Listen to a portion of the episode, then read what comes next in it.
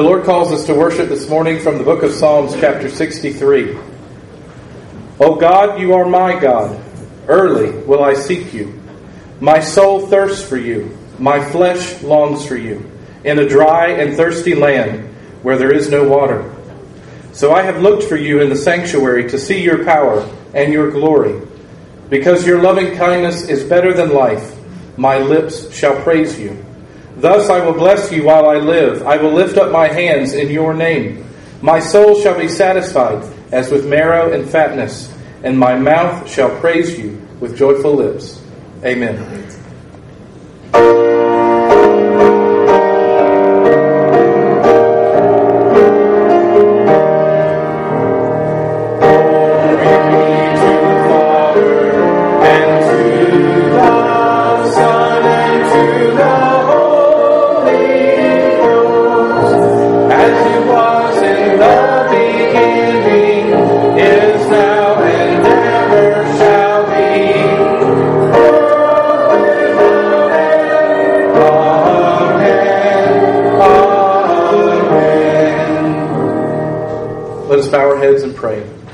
Our Father in heaven, we thank you that we may call you our Father today, that as we gather as your people today to worship you, Lord, we give you all praise and honor and glory and thanks, for you are worthy. You are the King who sits upon the throne, and it is right for us to praise you today, to lift up the name of our Savior.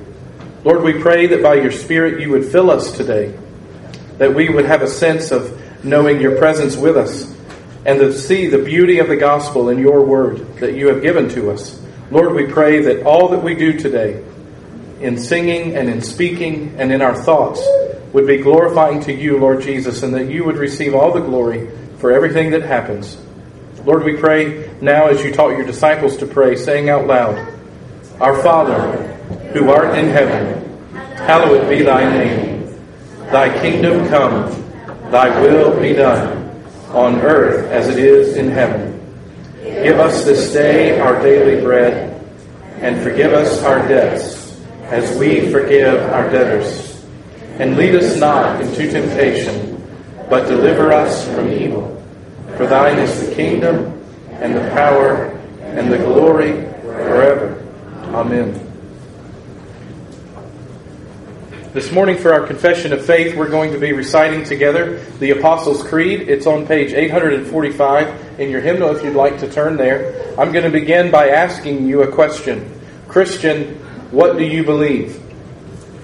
I believe in God the Father Almighty, maker of heaven and earth, and in Jesus Christ, His only Son, our Lord, who was conceived by the Holy Ghost, born of the Virgin Mary, suffered under Pontius Pilate, was crucified, dead, and buried.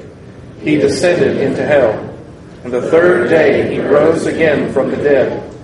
He ascended into heaven, and sitteth on the right hand of God the Father Almighty. From thence he shall come to judge the quick and the dead. I believe in the Holy Ghost, the Holy Catholic Church, the communion of saints, the forgiveness of sins, the resurrection of the body, and the life everlasting. Amen. Hear these words of assurance from the book of Ephesians, chapter two, beginning with verse four. But God, who is rich in mercy, because of his great love with which he loved us, even when we were dead in trespasses, made us alive together with Christ. By grace you have been saved. And raised us up together, and made us sit together in the heavenly places in Christ Jesus, that in the ages to come he might show the exceeding riches of his grace in his kindness towards us in Christ Jesus. For by grace you have been saved through faith, and this is not of yourselves, it is the gift of God, not of works, lest anyone should boast. For we are his workmanship, created in Christ Jesus, for good works, which God prepared beforehand, that we should walk in them. Amen. Let's continue to worship now, singing Marvelous Grace of Our Loving Lord in your hymnal on page four sixty-five.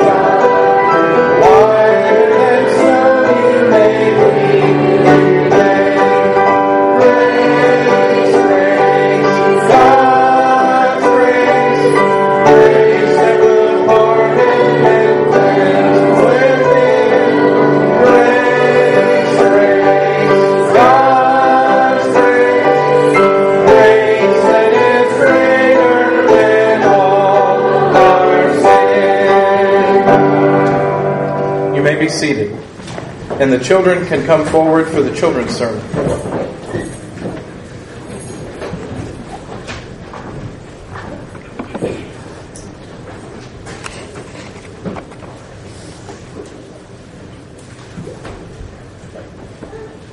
Come on down.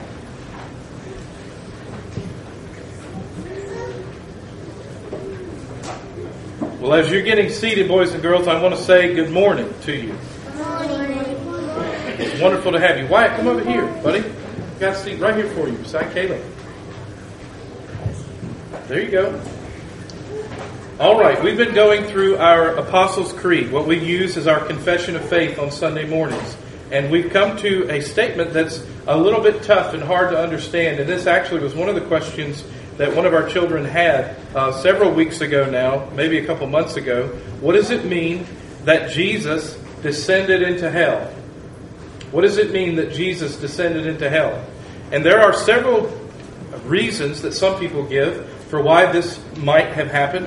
Or what does it mean that Jesus did he physically, actually, locally, his his body didn't go into hell? God went into heaven and saved the world from the devil. Absolutely right, Wyatt. But we're at the we're at a part before that, just before that today, just before that. Why did Jesus? Why did we make that statement?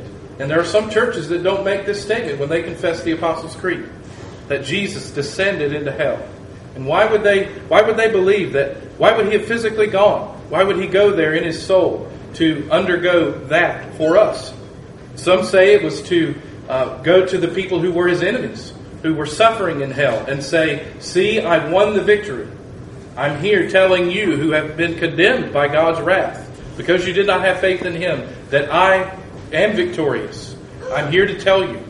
That's what he's saying. Maybe it's to go and to liberate Old Testament saints who were stuck in limbo, who hadn't yet gone to heaven. That's what some people say. And others say to go to the people who were in hell and offer them a second chance to hear the gospel and believe. But all of those are false. None of those are true.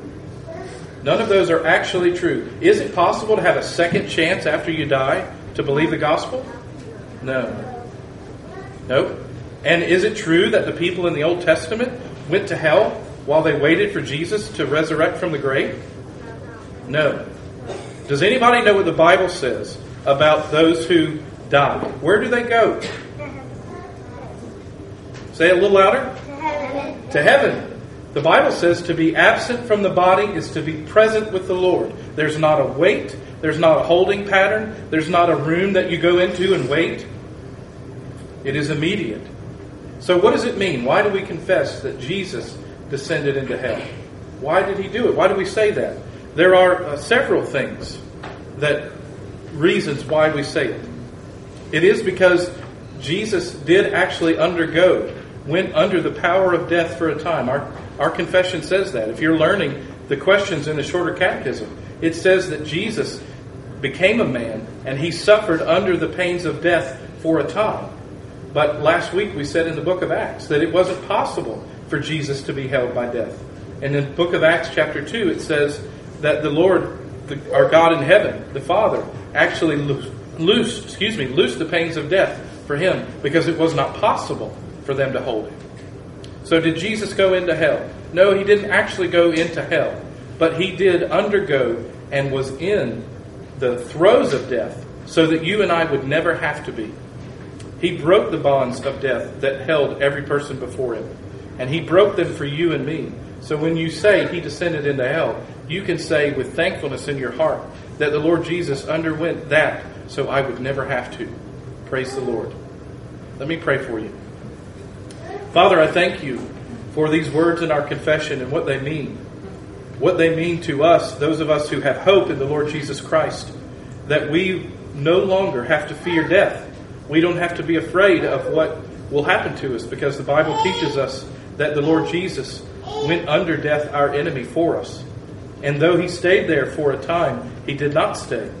And Lord, I pray for our covenant children this morning that as they have thoughts and questions and wonder about death, that one of the things that can be settled in their mind and even in ours as adults is that death is not an enemy who has control over us any longer, that it is truly a doorway to your presence.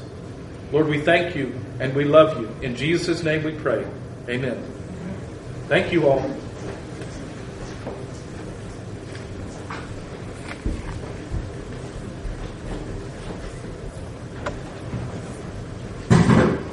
As the children are going back to their seats, our responsive reading this morning is going to be Psalm eighty-four. Um, it's on page eight hundred fourteen in your hymnal.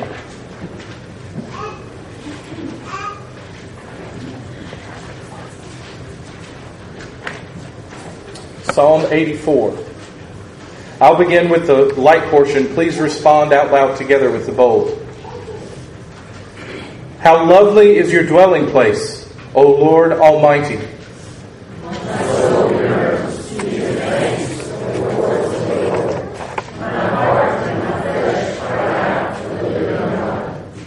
Even the sparrow has found a home, and the swallow a nest for herself, where she may have her young.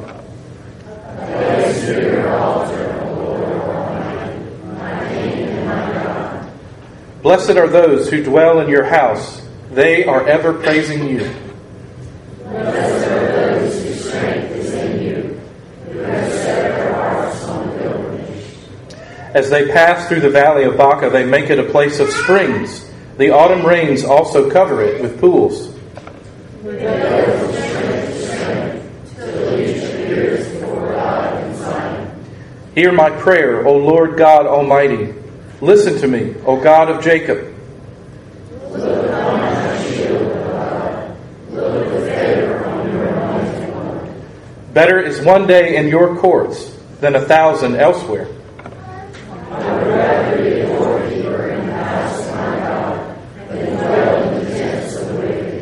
For the Lord God is a sun and shield.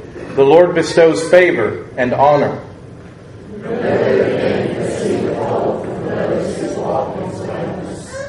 O Lord Almighty, blessed is the man who trusts in you. Our next song is going to be from the insert that's in your bulletin. Uh, we're going to stand and sing together, I Stand Amazed in the Presence. Thank you.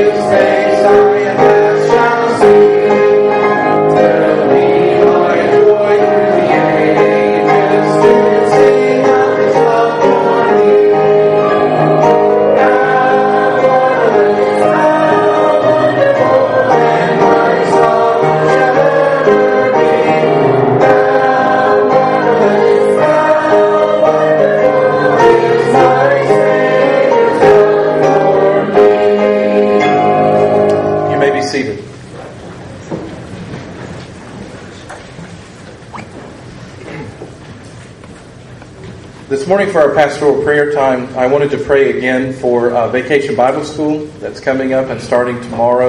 Uh, as you can see, we are decorated uh, and ready, and there have been a lot of hands uh, working, and certainly Brandy has spent a lot of time. And I wanted to pray that the Lord would bless all of the preparations, that He would bless our children and our workers, um, and as uh, one of our ruling elders prayed just before the service, that little hearts and big hearts would be touched, that children and adults Uh, would be impacted by hearing the gospel this week. Let's pray together. Our Father in heaven, we thank you and we praise you uh, to be able to pray now in your presence, to be gathered as your people, uh, to, to be shoulder to shoulder with brothers and sisters in Christ in this room on this special day that you have given us to worship you.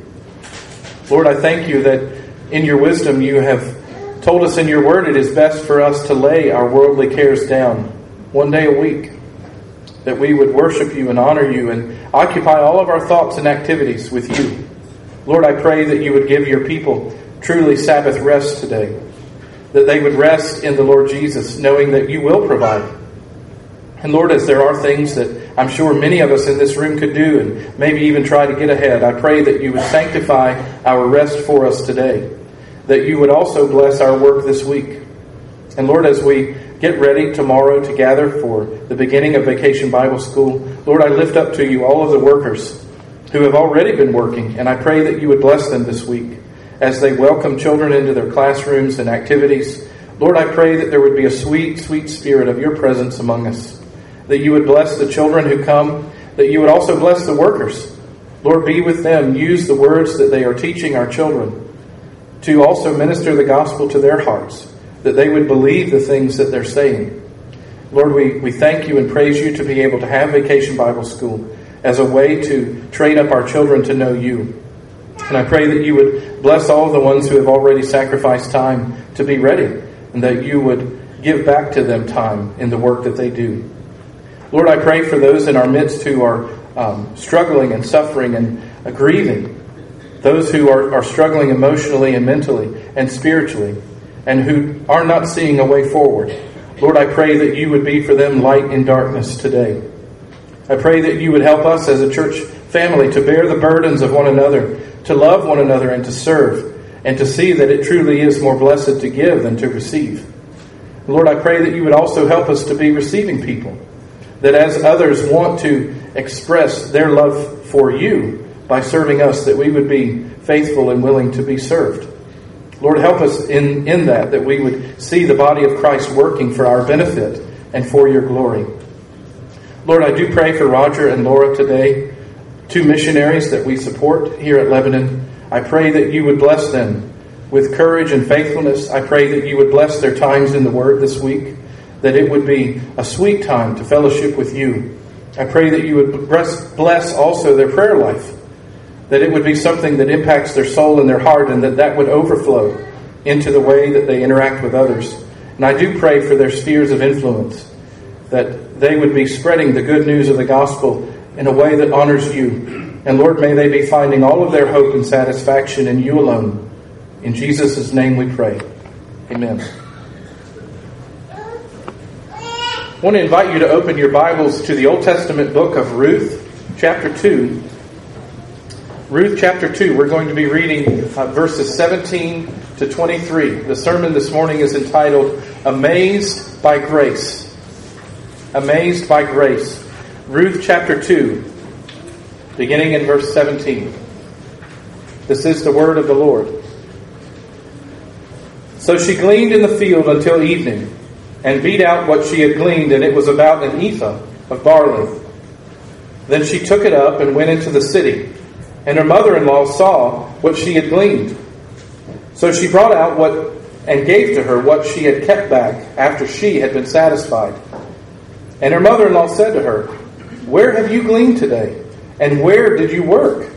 Blessed be the one who took notice of you." So she told her mother-in-law with whom she had worked, and said, "The man's name with whom I work today is Boaz."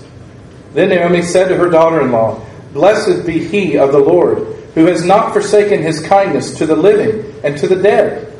And Naomi said to her, "This man is a relation of ours. one of our close relatives. Ruth the Moabitess said, "He also said to me, 'You shall stay close by my young men until they have finished all my harvest.'" And Naomi said to Ruth, her daughter-in-law, "It is good, my daughter, that you go out with his young women, and that people do not meet you in any other field." So she stayed close by the young women of Boaz to glean until the end of the barley harvest and wheat harvest, and she dwelt there with her mother-in-law. The grass withers and the flower fades, but the word of our God abides forever. Ruth chapter two ends with an emotional, intense dialogue between Naomi and Ruth after a long day of working for Ruth and a long day of waiting for Naomi. There was a real cloudy uncertainty about what was taking place. Naomi had stayed at home while Ruth went to glean, and not until there was rustling at the doorway did she know that Ruth actually made it back home, that she had done anything that day. And after twenty-three verses, the narrative catches up to the story and what the storyteller told us in chapter two, verse one, that there was a man who was a relative of Elimelech, the dead husband of Naomi, this man named Boaz, who lived still in Bethlehem. The drama has been moving along, but finally, the narrative that we have been looking at and reading has caught up to what we know.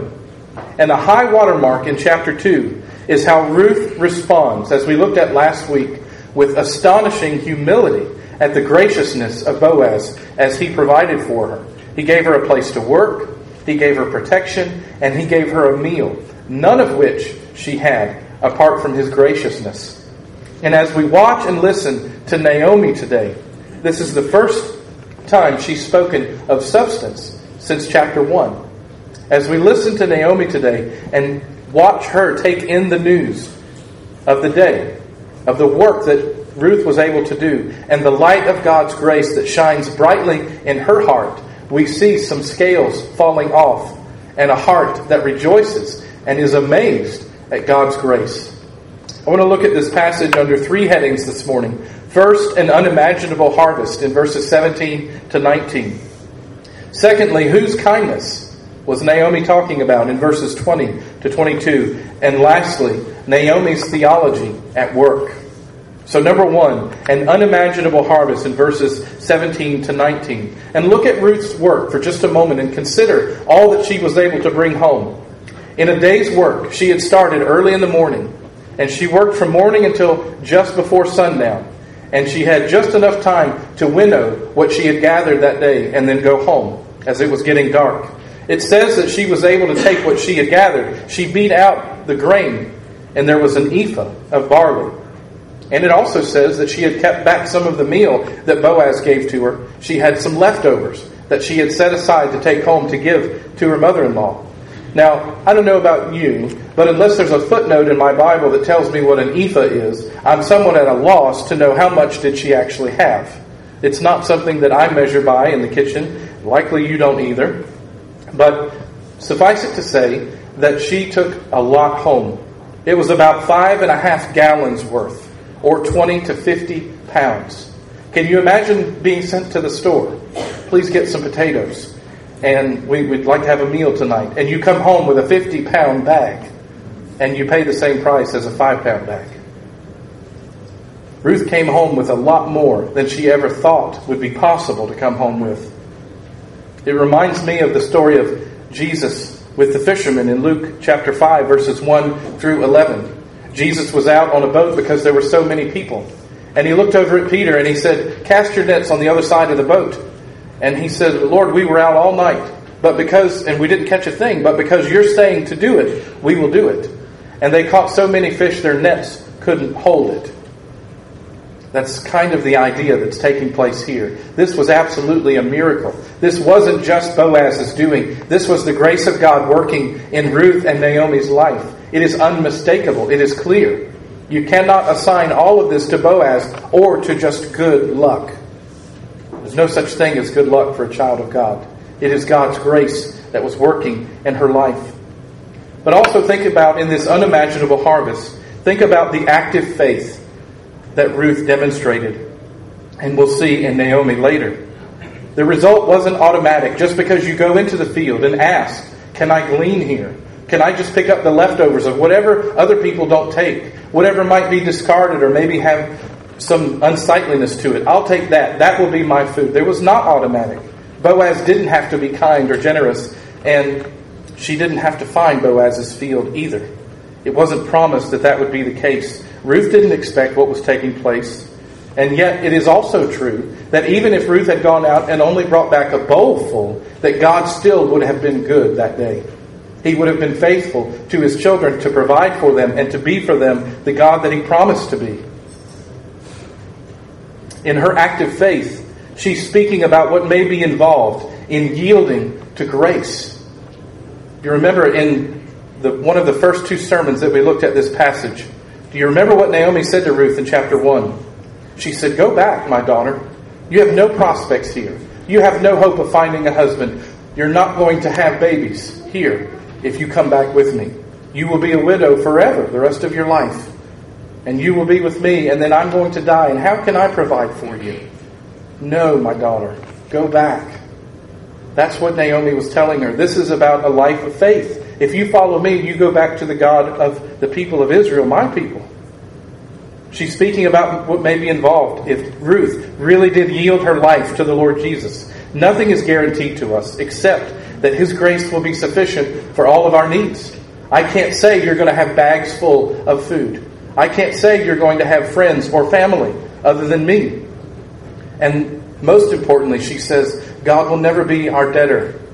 You don't serve him and do things for him and then expect that he will do the quid pro quo and give you back what you gave to him. He doesn't work that way. There's no promise of financial security, far less material prosperity. God does not guarantee our comfort.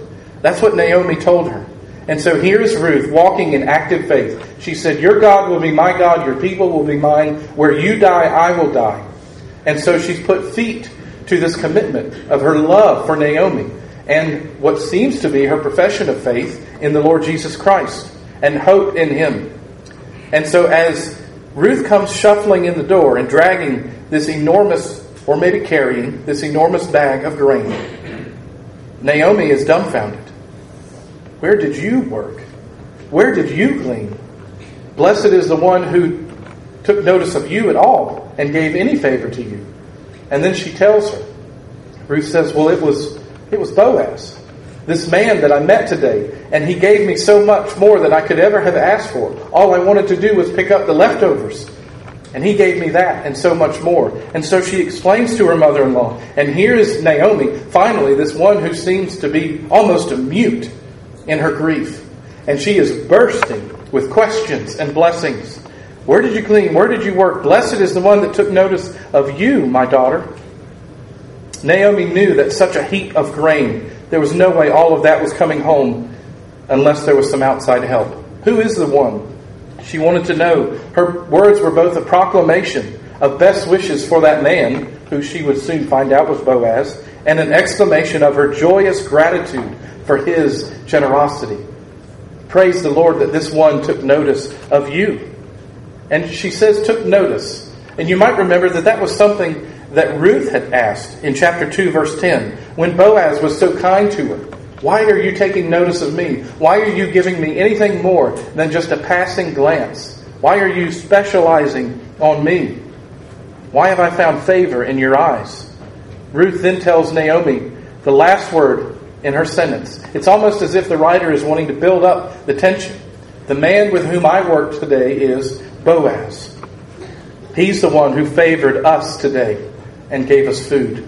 And so, point number one, an unimaginable harvest. It wasn't just the food. It wasn't just Boaz. It was God's grace in both of their lives. He was working for them.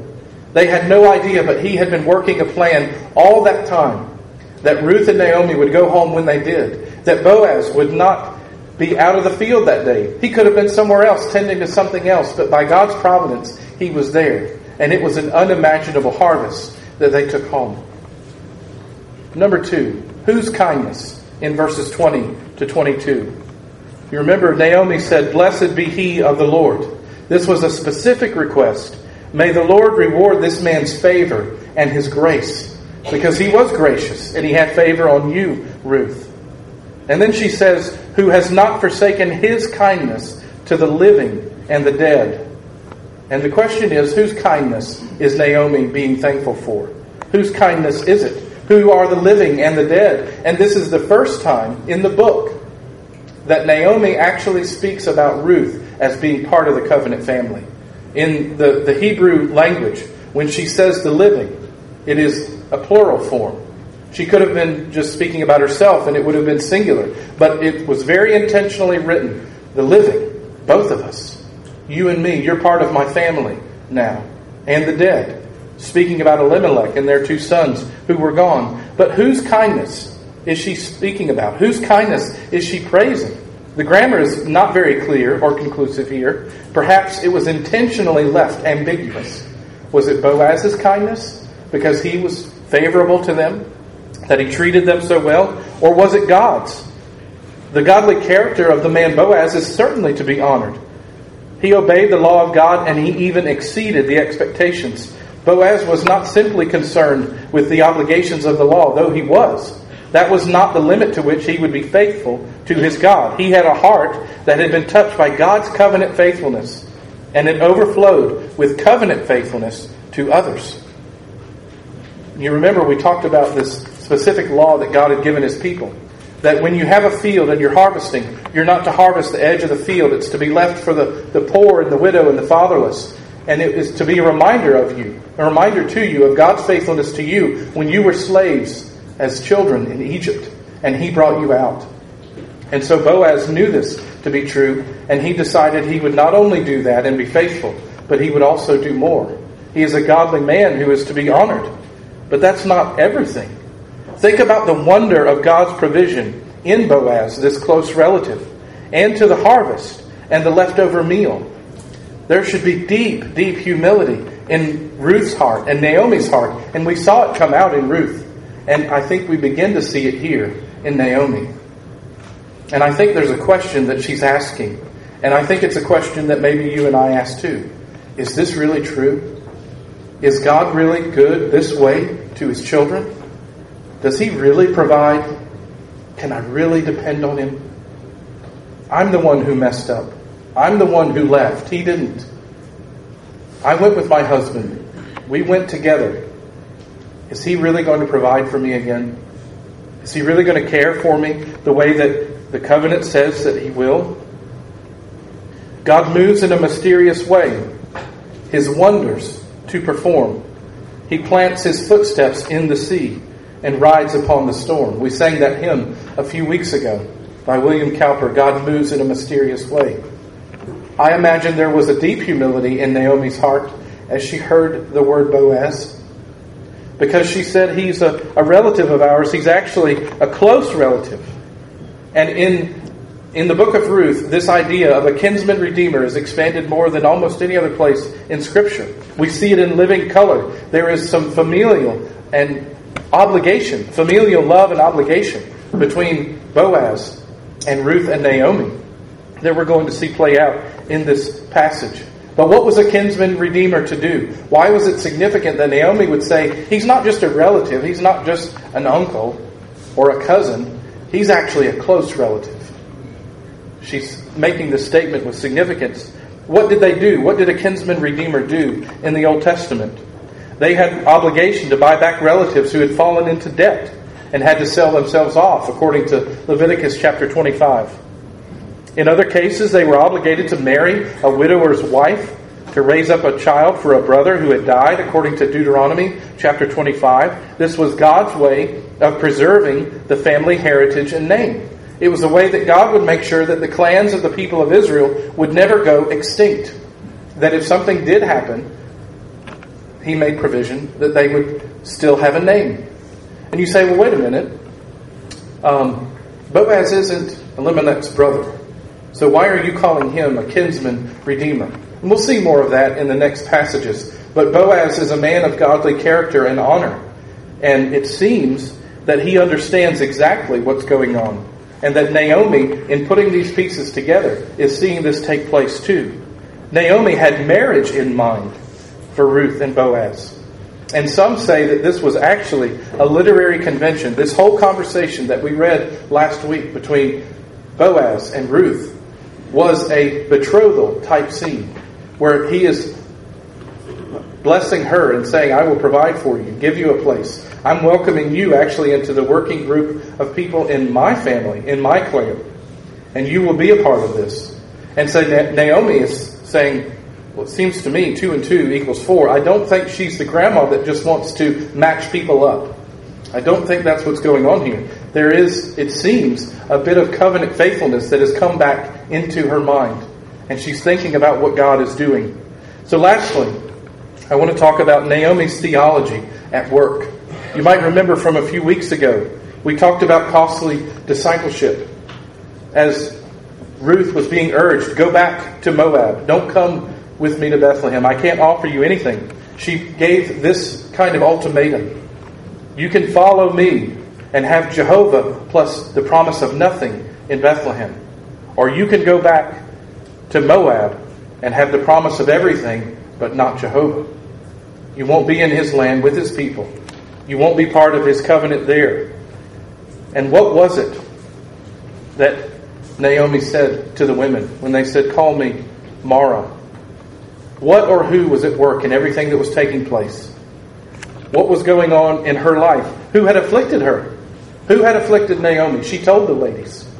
She said these three things succinctly. She said, God exists. I believe that it's true that he lives, that he is almighty. He is in charge of everything that happens, everything that happens to me and to you and to everyone else. Nothing comes into the world that he doesn't bring to pass. He's in charge of it all. All the seas and lands are his. He owns the cattle on a thousand hills. God exists. God is almighty. And she said, God has afflicted me. I went out full, and he brought me back empty. That was her theology. This has happened because God is in control. Ruth chapter one, verse twenty-one, I went out full, and he has brought me back empty. She has a sense, though, and maybe you see it there.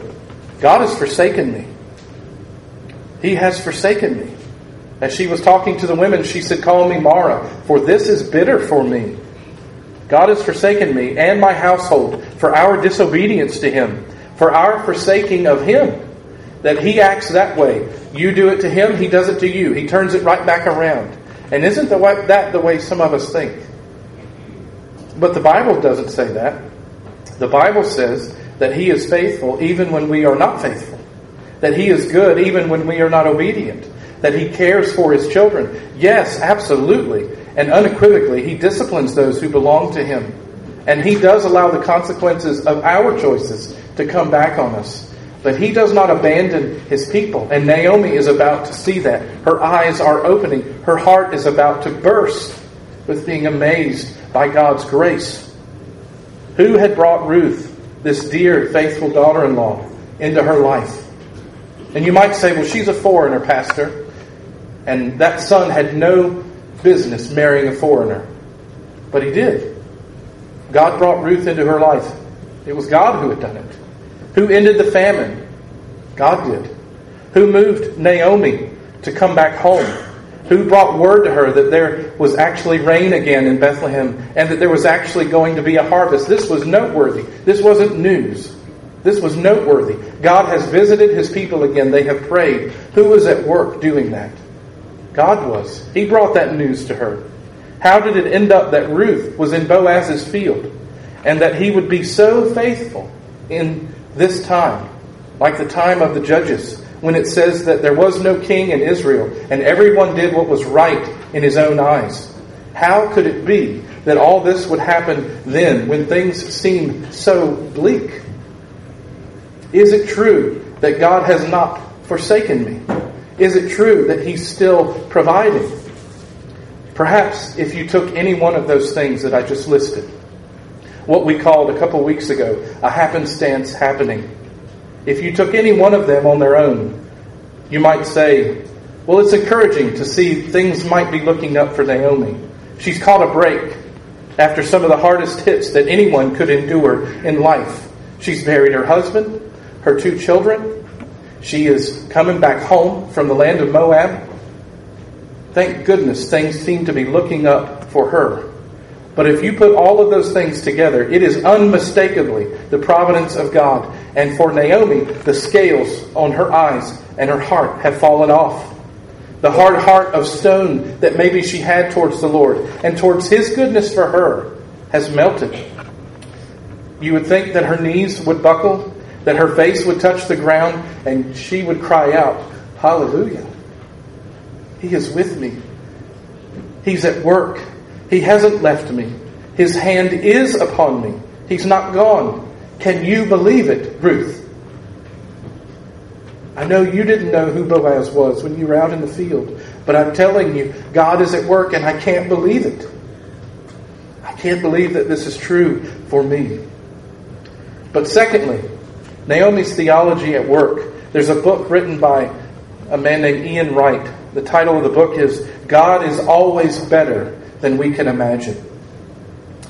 As glorious as it is to see God's provision for Naomi, to hear that a daughter of the covenant named Ruth is now part of the family, to realize that the covenant of grace remains on His children, that He is still with them and for them, and that the foreigner Ruth may actually have some prospects of actually marrying Boaz. Naomi had told her, it's impossible. You're not going to have a husband. I think God enjoys proving us wrong when we say it is not possible. He enjoys proving us wrong because He's the one on the throne, not us.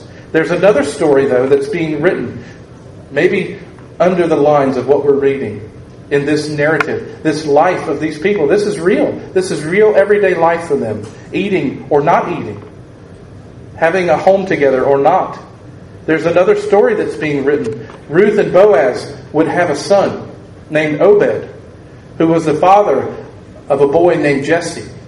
And Jesse would have a son named David. And God promised to His people that the great King, the Lord Jesus Christ, would sit on the throne of David forever. And as you think about hallelujah coming out of Naomi's lips, and the ache in her heart may be waning just a little bit, think about some of the words that David had to say. As God expressed His covenant to him, I want to read these words to you from Second Samuel chapter seven, beginning in verse eighteen. This was after God had expressed His covenant to David. He told him about His faithfulness. These were the words that David said. Then King David went in and sat before the Lord, and he said, "Who am I, O Lord God, and what is my house that you have brought me this far? And yet this was a small thing in your sight, O Lord God, and you have also spoken of your servant's house for a great while to come. Is this the manner of man, O Lord God?" Now what more can David say to you? For you, Lord God, know your servant.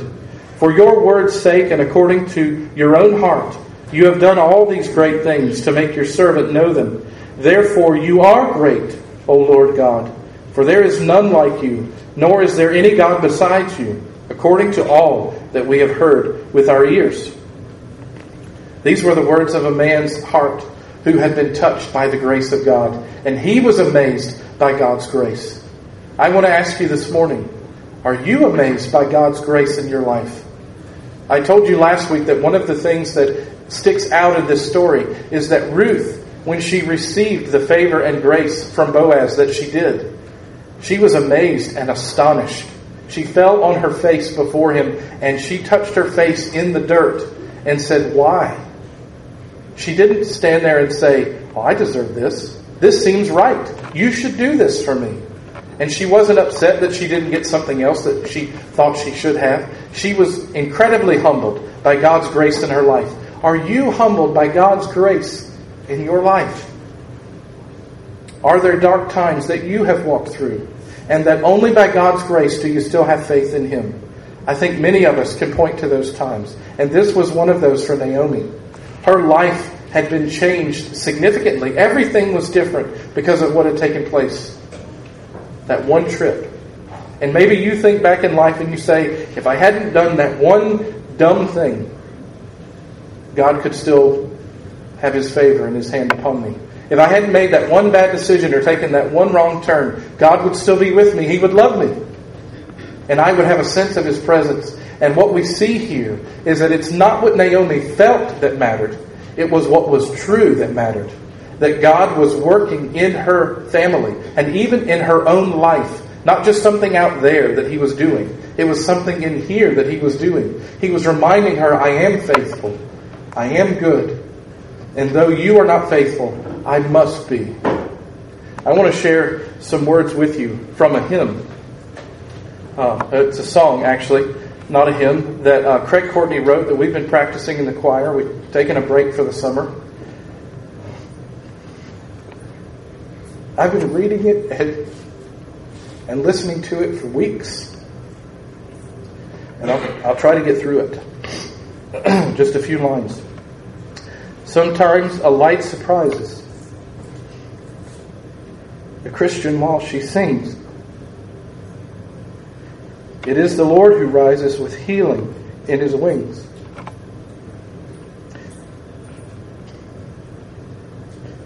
When comforts are declining, he grants the soul again a season of clear shining to cheer us after the rain. That's true. God does that for his people. It is the Lord who does that. It is not our feelings or good hopes or better future or send good vibes this way or maybe just have good thoughts about me. It is the Lord who does good for his people. Another line.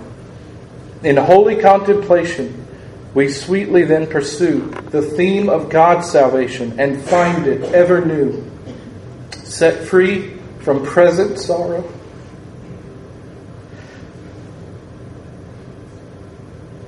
We cheerfully can say, even let the unknown tomorrow bring with it what it may. It is only the Christian who has hope in the living God who can see, who can sing that song. If you don't believe there is hope in the Lord Jesus apart from you, you will despair, dear one. This life and this world is too hard, and these women knew it. This is not just a story in the Bible. This is someone's life. And they carried grief with them for years. I don't believe that just because they saw the goodness of Boaz that Naomi forgot her husband or her sons. She didn't. But she found grace and favor in the Lord Jesus Christ. And I believe she hit ground because she knew he is with me. He is holy beyond anything I could imagine. And I am so thankful. Grace should amaze us. It should put us in wonder and awe that our Heavenly Father, the one who created the heavens and the earth, is the one who loves us as his people. And I pray that on the day that we sing that song, I can hold it together. But it has been something that has warmed my heart to the gospel. That my Father is good, even when I am not. The song goes on to say, it can bring with it nothing. Speaking about the next day. But he will bear us through. Who gives the lilies clothing will clothe his people too. Beneath the spreading heavens no creature but is fed. And he who fe- feeds the ravens will give his children bread. That is true. He is good. And the days that are ahead of you, though they may seem cloudy and dark, he promises to be with you. And he promises to provide. Have faith. And have wonder at his grace, dear people of God. Let us pray. Father, I thank you for your goodness and your favor in the Lord Jesus Christ. What a testimony we see in your word of your faithfulness and your goodness. And those things are what impact how we look at this world and how we look at our own lives. Lord, we, we acknowledge, we admit that we are not deserving of your grace, and yet you pour it out on us each day. Lord, I pray that we wouldn't take it for granted, as though it is something that is owed to us, like employees who work. Having your grace is a blessing, and it is our hope. And I pray, Lord, that we would keep our eyes on the Lord Jesus, even in the midst of deep darkness and pain. And thank you that you promise to be with us by your Spirit. In Jesus' name, amen. Let's stand together and sing hymn number four hundred sixty, Amazing Grace.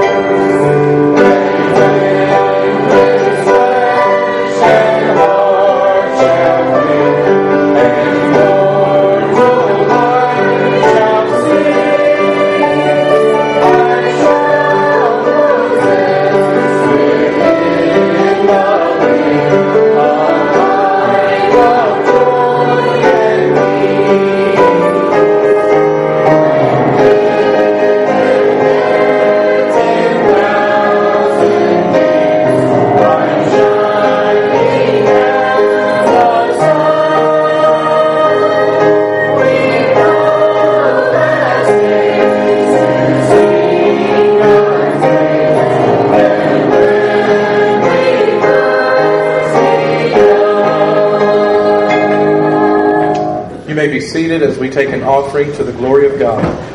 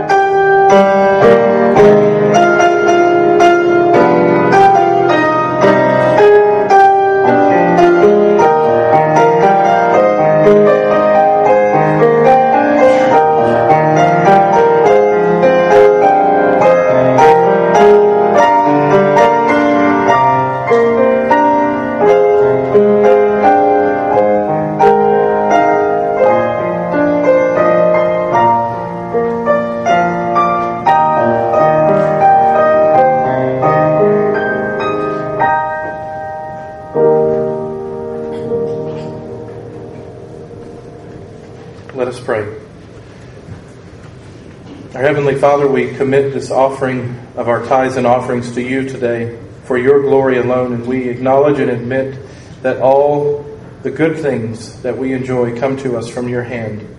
And we humbly also receive with the good also the bad, and that in the good seasons and in the bad seasons you are still on your throne. Lord, we pray that you would take our tithes and offerings and use them for the sake of the glory of the name of the Lord Jesus Christ, that lost souls, people who do not know you, will hear the gospel because of our obedience. And Lord, we pray that this would all be for the glory of the name of the Lord Jesus Christ. In Jesus' name we pray. Amen.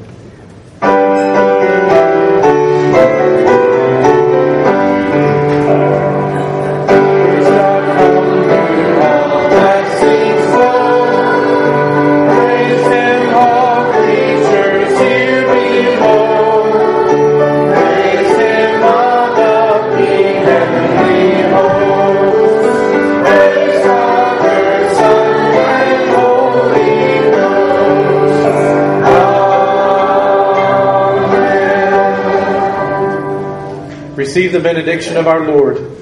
Now may God be your exceeding joy, Christ your unfailing hope, and the Spirit your unfailing comforter in all of your worship and work and all of your troubles until Jesus comes again. Amen.